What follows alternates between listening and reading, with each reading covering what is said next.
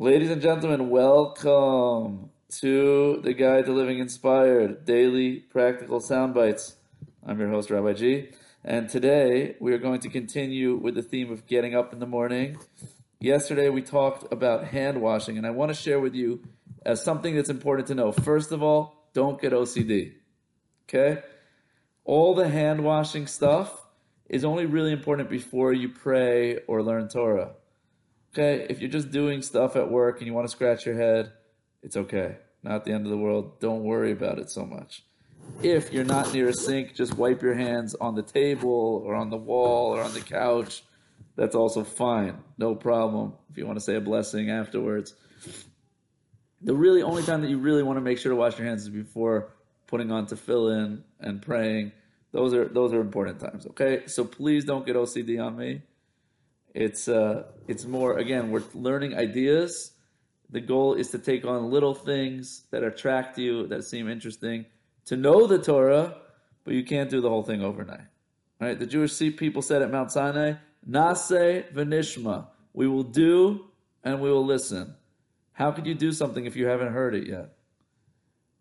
The answer is, is this great statement of the Jewish people is that we want to do the entire Torah even though we don't know it.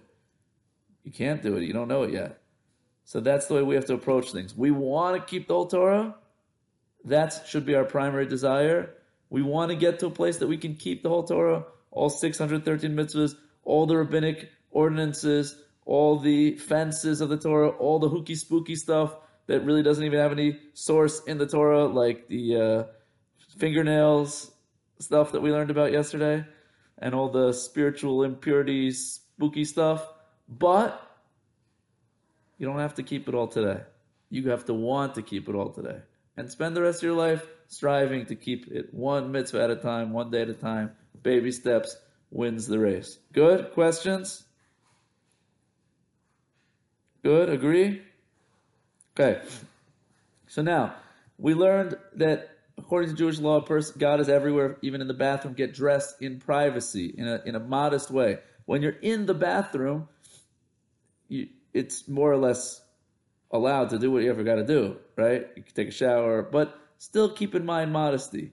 We still try, even when going to the bathroom, to try to cover up if it doesn't need to be uncovered. Because we believe that, you know, like I said, God is everywhere. But again, don't go crazy, overboard. It's fair game. If, if there's a shower there, no worries. Okay, don't take it too extreme. But what about getting dressed? And washing yourselves. Now comes an interesting law, which some of you may have heard of, and that is that certain parts of the body take precedence over others. Okay? Primarily, the head trumps all, then the right side of the body, then the left side of the body. Okay? For example, when you're in the shower, you're supposed to wash your head first, then your right arm, then your left arm, so on and so forth. Why? Well, I'll give another example. When you get dressed, put in your right sleeve first, then your left sleeve. Again, be careful. This could very easily lead to OCD. If you have OCD ta- tendencies, you do not have to do any of this. Okay? Do not even attempt to do this if you have ever struggled with OCD in the past. Why do we do this? When we put on our shoes, right shoe first, then left shoe. Now, when we take them off, it's the opposite. Left shoe first off, right shoe off. First. When you take off left sleeve, right sleeve. One exception is that when you tie your shoe, you tie the left first and then the right. So, what's the significance of the right over left? The answer is based on Kabbalah. According to Kabbalah, the right side, a human being is made B'Tselem Elohim in the image of God. What does that mean that we're made in the image of God? There are different explanations. One explanation is that we have free will. One explanation is that we have the power of speech. One explanation of the ability to create just like God does. But the Kabbalistic explanation is that we are built literally in the image of God. God has an image. God forbid.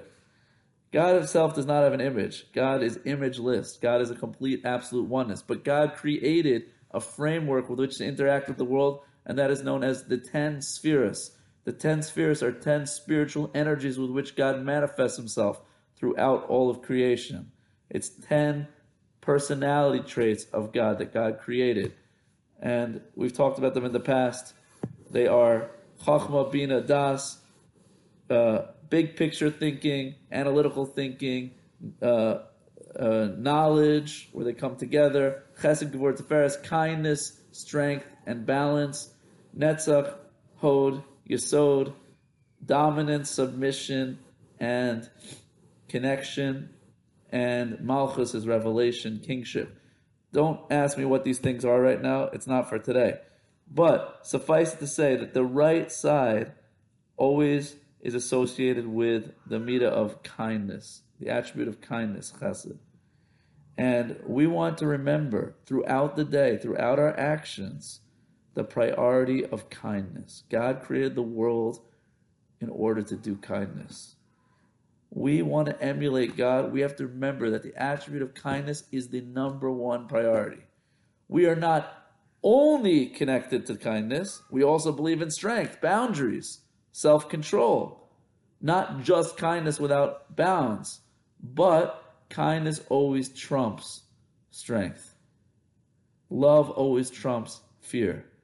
The Talmud tells us that when you educate a child or a student, the right hand brings close, the left hand pushes away.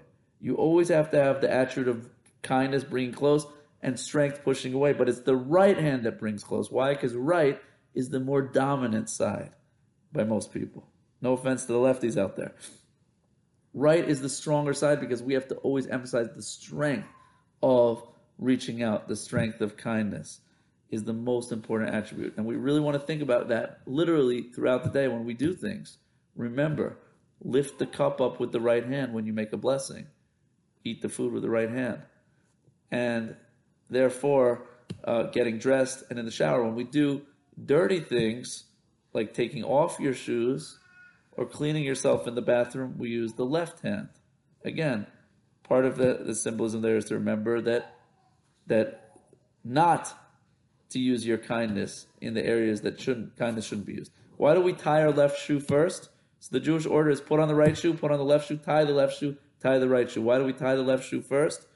because tefillin is something we tie, and we wear our tefillin on our left arm. So we're remembering tefillin when we tie the left side. Now, what's the symbolism there? Why is tefillin worn on the left arm? If we already said the importance of right, the right side. You guys hear the question? Why is the tefillin worn on the on the left arm? And the Torah specifically says it should be worn on the weaker arm. The Talmud explains. Why on the weaker arm? Why on the left arm? And the answer, I believe, is very simple. Because tefillin, we are literally binding ourselves to God. So how do we bind ourselves to God? Our stronger side should control and subjugate our weaker side. The symbolism of tefillin is literally binding the, the attribute of strength.